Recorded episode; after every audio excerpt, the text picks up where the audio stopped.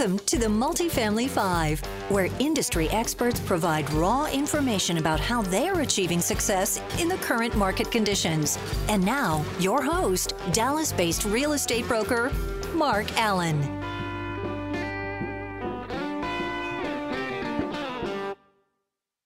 And welcome to the Multifamily Five. Today I have Rob Beardsley from Lone Star Capital. Rob, how's it going? Going very well. How are you? Doing well. Long time no see and talk. Yeah, that's right. Glad to be here. Yeah. So um, this is something that I've seen recently that you're. Uh, I know you're you're an owner of multifamily, um, but also now providing um, a preferred equity solution. So I look forward to digging more into that. But let's go ahead and just start with yourself. Will you tell your or tell our listeners a little bit more about uh, your background, experience, and uh, what you're focused on today? Yeah, sure. So, you know, thanks for having me. Thanks for the introduction. My name is Rob Beardsley. A few years ago, my business partner and I, we founded Lone Star Capital to focus on owning and operating multifamily, primarily in Texas. And prior to founding Lone Star, I was working on uh, multifamily with my family uh, through my family's business. I grew up in a real estate family, uh, you know, back in California. Um, you know, seeing my parents run a real estate brokerage firm basically from home really exposed me to a lot of you know real estate conversations and, and just business being done. So it's uh it's really in my blood and you know really excited to to keep it going. Yeah that's awesome. All right so uh your fo- is your focus today buying and owning multifamily um, or is it more so on the preferred equity solution?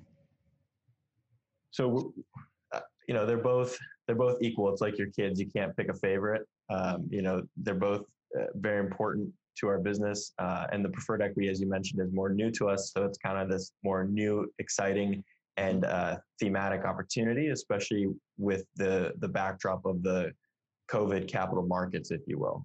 Yeah. Okay. So let's start with what is preferred equity. So preferred equity is a, a, a financing solution that it kind of straddles the line between debt and equity. And the lines do get blurred because preferred equity is not preferred equity. There are different ways to structure it, and it means different things to different people.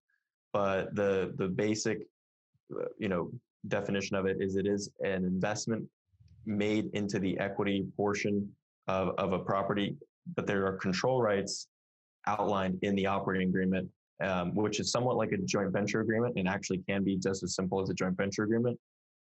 Or it can have more, um, you know, it can have things like default interest and takeover rights and things that are a little more like debt in terms of remedies. So you've got the, uh, you know, the equity in terms of ownership. You've got fixed returns, meaning you're you're typically not participating in the upside like equity. So that's why it's more debt-like in, in the return profile. And then you've got controls and, and you know default remedies that are similar to debt as well. Okay. And at Lone Star Capital, you're looking to connect with multifamily deal sponsors. And what is that ideal? What, what is that? What does the deal look like, or who is the ideal sponsor? Yeah, so you're absolutely right. You know, as we're investing preferred equity in deals, we're seeking other sponsors that are uncovering unique opportunities that we can help them succeed in. And so, really, there are, are two main reasons why a sponsor should or would seek out preferred equity. And reason number one is simply leverage. So, if you find a deal that you have high conviction on, you think it's a home run, and rather than going out there and raising joint venture equity and you know really sharing the profits with everybody, you can bring in a preferred equity partner that's seeking a lower return profile that's going to earn a fixed rate of return and the sponsor or the common equity can earn all of the upside above and beyond the preferred equity. So to put it in numbers, let's say you find a deal and you think it's a 20% return. Mm-hmm. Uh, you can bring in preferred equity at let's say let's say 14% for up to half of the equity and you're going to get that positive spread between the 20 and the 14 and keep all that upside. So that's going to maximize your returns. Uh, the other reason why you would seek out preferred equity is simply because you you have an equity requirement. Let's say you need to raise three, four, six million bucks, and rather than spending all your time passing the hat around trying to raise equity, you could come to a preferred equity source and get a big chunk of your equity right away from from one source. Okay. Yeah, and I think that was going to be my next question is why would someone consider preferred equity versus traditional equity? And you know, I think probably the, that that response um, and those two items answer that. Anything else you'd add to that? Why else you would consider preferred equity versus traditional equity? Yeah, I think there are some other smaller benefits. For example, if you're a, a newer sponsor and have less of a, a balance sheet, maybe less experience, those are big hurdles uh, when you're starting out as far as getting senior debt. And a preferred equity partner that has uh, more of a balance sheet and has more experience can help a newer sponsor navigate the the senior debt and also co-sign as a loan guarantor and help them actually uh, qualify and close on that senior loan. So that's that, that that's something that's you know pretty value added as a preferred equity partner. I mean, not everybody does that, but that's something that you can find in a preferred equity partner. And also uh, another benefit similar to that is just bringing that experience to the table and uh, you know hopefully adding value at the asset management level, not just saying here's the money and and you know send us send us the checks, but actually you know being involved, being able to help uh, with you know certain budget items or or business plan direction or or financing. Mm. So I think those are ancillary benefits. Okay. And, and, I'm not sure I'm clear on who who is the target. I mean, are these one to five million dollar checks? Are these five to ten? Um, is it kind of like your your uh, more boutique uh, syndicator that's done a few deals, or is it more of a middle market player? Yeah, it's a great question. So so we really, I mean, we think preferred equity is attractive all across the market. Mm-hmm. Uh, but specifically, our thesis and where we think there's a, a really strong niche is in the lower middle market, non institutional space of preferred equity, which is, I would say, one to four million dollar preferred equity checks. And if you if you do the math, a four million dollar pref check, and let's just say the the preferred equity is making up 10% of the uh, capital stack, that would be up to a $40 million deal. So we're really targeting deals that are $40 million and less. And that's a space where there really aren't a lot of preferred equity providers. Uh, most preferred equity lenders are coming from large institutional funds and they are trying to invest, you know, 200 to 500 million dollars and it's very difficult for them to do that if they don't have a 5 or a 10 million dollar minimum. So for us, we we're avoiding that competition uh, by focusing on these smaller checks. And at the same time, in this space, sponsors that are seeking one, two, three, four million dollar pref checks, they're also similarly uh, less likely to have access to abundant capital, right? They're they're probably not a fund. They're probably not investing out of a fund or, you know, have institutional capital relationships. They're they're most likely, you know, dealing with smaller family offices or they're syndicating equity with high net worth investors. And you know, that's a very challenging and time consuming thing to be doing. And I think that's where the the connection there, the appeal of preferred equity in this lower middle market is highly attractive. Mm-hmm. Okay. Can you talk to me a little bit about the cost and target returns of your preferred equity? Sure. So, you know, coming from, like you said, we're an owner operator at the core, you know, we really understand the needs of a sponsor uh, you know, whether they be syndicating or doing joint ventures, whether they're doing short-term hold, long-term hold, value add. Uh, so, you know, we want to tailor our our pricing and our preferred equity to their business plan and to their goals. And so, with that being said, we obviously need to earn our return, which we're typically seeking for an all-in return of 14%, made up of a blend between current pay and accrual pay. And what current pay is, is it's simply the amount uh, being distributed on a monthly basis, similar to a mortgage payment. And the accrual is what is accrued to the payoff. And so a payoff can come in the form of, you know, preferred equity could be paid off through a refi, a sale, a recapitalization, you know, a combination. And, um, you know, so basically if we're accruing, let's say 6%, then, and we, and our preferred equity money is out for two years and then it's paid off through a refi because the sponsor went in there, did some value add, raised the rents, increased the value. They're able to get a supplemental loan or refi. to pay us off, after those two years, we would have accrued uh, six percent for year one, six percent for year two, and so then upon payoff, we would earn we would be paid off and then get an additional twelve percent. So we can scale the current pay and the accrual up or down as needed for the sponsor. You know, if they're trying to solve for a certain cash on cash number, we can lower our current pay and then, you know, obviously just raise the accrual. Um, at the same time, if a sponsor's got a cash cow and they want to pay us a, high, as high of a current pay as possible, we can take a higher current pay and then lower our accrual um, to, to account for that reduced risk. So obviously, as as the investor, if we're receiving our, all of our return or a bulk of our return through current pay, we perceive that as lower risk. Awesome. So it sounds like there's some flexibility. Um, and, and, with that, or along the same lines, what would be the benefit of working with Lone Star Capital versus another preferred equity um, structure out there? I'm sure you know maybe flexibility is is one aspect. Yeah, flexibility is definitely the big one. Like I said, we're an owner operator, so we really know what what sponsors need and and what they're what they might be looking to do. So we're willing to to work with them in that regard. Um, you know, another benefit is like I mentioned before. I think it's it's really the it's the big one is the the dearth of pref providers in this you know call it one to four million dollar space. Um, I don't want to say we're the only game in town because I'm sure uh, there are others, and I actually know some, but uh, that that is just a really um, uncompetitive space. And so I think that's the void that we really want to focus on. Okay, awesome. Um, and I guess this would be the last question that I have that comes to mind. What about, and I don't know if you can talk to this, but maybe the difference between preferred equity and mezzanine debt? I know they're similar in some aspects, but different in others. Yeah. So preferred equity and mezzanine debt are, are very similar in that they both are subordinate financing that you know sits on top of the senior and kind of plays that in between role or the gap, if you will. So, so the differences with with them are Mez is actually a pledge. So Mez loans are taking a pledge of the equity as collateral um, in return for making their loan. So, so Mez is actually a loan and it can foreclose on the equity through a UCC foreclosure.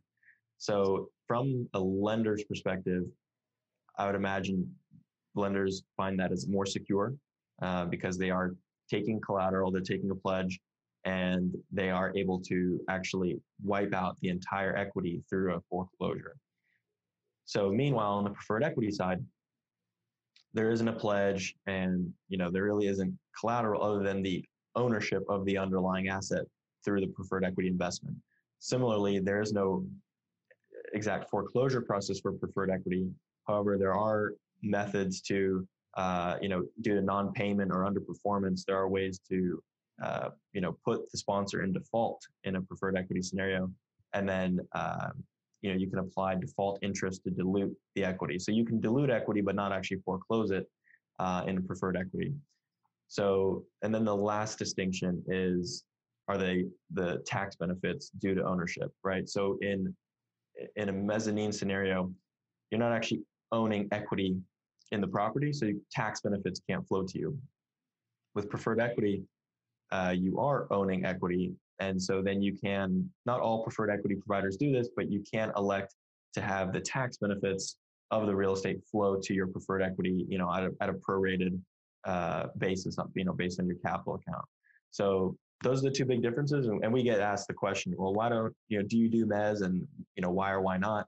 And the answer is no, because you know, number one, we want to be friendly to sponsors, and we also want to be able to sit behind, uh, you know, agency debt and work with agency lenders in conjunction with the sponsor, uh, you know, to make the deal happen. Which the agencies are, as you could understand, are picky and particular about what kind of you know pref language is in there, and you know, as far as I know, they don't allow uh, mezzanine debt and then the, the big thing for us as well is the tax benefits. You know, our investors investing with us in preferred equity, they rely on the tax benefits tremendously to solve for, you know, optimal after tax returns, where that's what's really unique about uh, the preferred equity strategy from the investor standpoint is yeah, you can go make hard money loans and maybe make 12% and, and something like that, but then you're going to get crushed with taxes. Mm. Um, whereas on preferred equity, you can make a similar debt like return, uh, but then you're coming out way ahead on an after tax basis. Awesome. Yeah, and quick plug for Greystone. So Greystone does have a Fannie Mae approved mezzanine program, so Fannie Mez program. Um, it's expensive, 12%, but I think we can lever up to about 85%. And this is different than most DUS lenders. So just kind of an FYI. Um, yeah, I'm glad you brought that up. I mean, that is very unique. I'm I'm familiar with that product, and uh, I think that's a that's a you know great option for people. It's, it's like you said, unique among DUS lenders. Yeah. Yeah, no, I think it's great for um, syndicators that are coming in and, and maybe have a longer term hold period and they want to come in, add value, and then take out the mez piece with a supplemental loan. Um, that's a whole different discussion. One other question that I have uh, so, what is your recourse as a preferred equity? Let's just say the, the deal happens to go south, and I hate to talk worst case scenario, but um, if you know the occupancy is is diving, uh, what what is your recourse when you know you're uh, I'm assuming the majority check writer um, as the preferred equity partner. Yeah. So, and this brings up a, a nuance about preferred equity as it relates to um, agency debt, right? Fannie and Freddie. So you have two, you know, preferred equity can be uh, put into two main buckets, which is soft preferred equity and hard preferred equity. And so focusing on hard first, a hard preferred equity or that has a hard pay is one where the current pay, let's say we're talking, you know, anywhere from five to eight percent that needs to be paid out on a monthly basis. If that is not paid in a hard pay scenario, that would actually trigger an economic default, right? Similar to a mortgage. You don't pay your mortgage, you're in default. And in a hard pay scenario, that uh, that economic default would allow the preferred equity uh, investor to um, you know trigger their remedies whether it be a, a, default interest a takeover and management so they actually step in and you know uh, start running the deal. Can be a combination of both. So you know those are the those are the primary remedies there.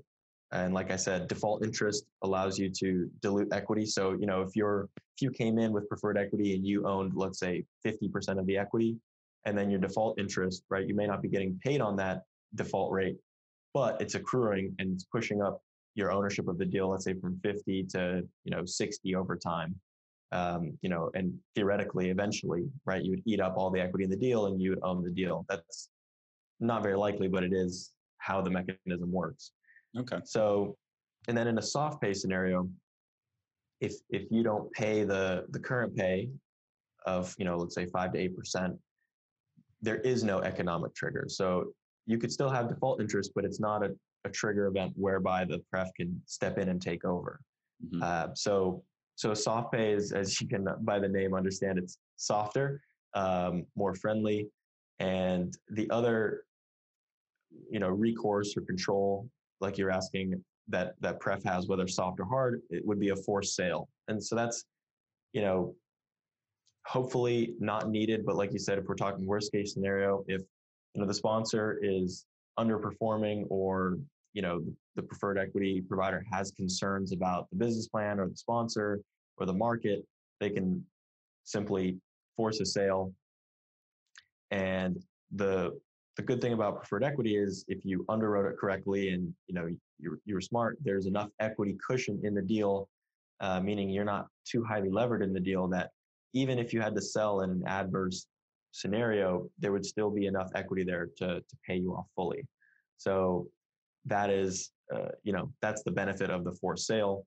Um, and then I should also mention that, you know, just to, to keep sponsors at ease, you know, the forced sale doesn't have to be structured as, oh, I can force a sale whenever I want, however I want. You know, it could be structured that it could be well, after a certain amount of time, you know, let's say after three years or after five years, if we haven't been paid off, then we can force a sale anytime. Or it could be, well, if X, Y, and Z metrics aren't being met, let's say a certain DSCR or a certain, you know, NOI number or cash flow, then we can force a sale. Okay. Awesome. Well, Rob, that was uh, very enlightening. So I appreciate your time. What is the best way for listeners to reach out and learn more? Yeah, glad you asked. So, speaking of preferred equity, I just wrote and released um, a new ebook that I wrote called the Preferred Equity Manifesto. Really takes a deeper dive into all these uh, you know aspects of deal structure, the legal, the underwriting, the tax benefits. So if you want to get your hands on this ebook, you can head over to robbeardsley.me, and um, you know it's under the insights. Hopefully, we can get a link in the in the show notes on this one as well. And uh, you know, if you want to reach out to me directly, feel free to do so. My email is rob at lonestarcapgroup.com. Awesome. Well, Rob, again, thanks for the time. Look forward to continuing the discussion and um, uh, look forward to seeing you soon as well.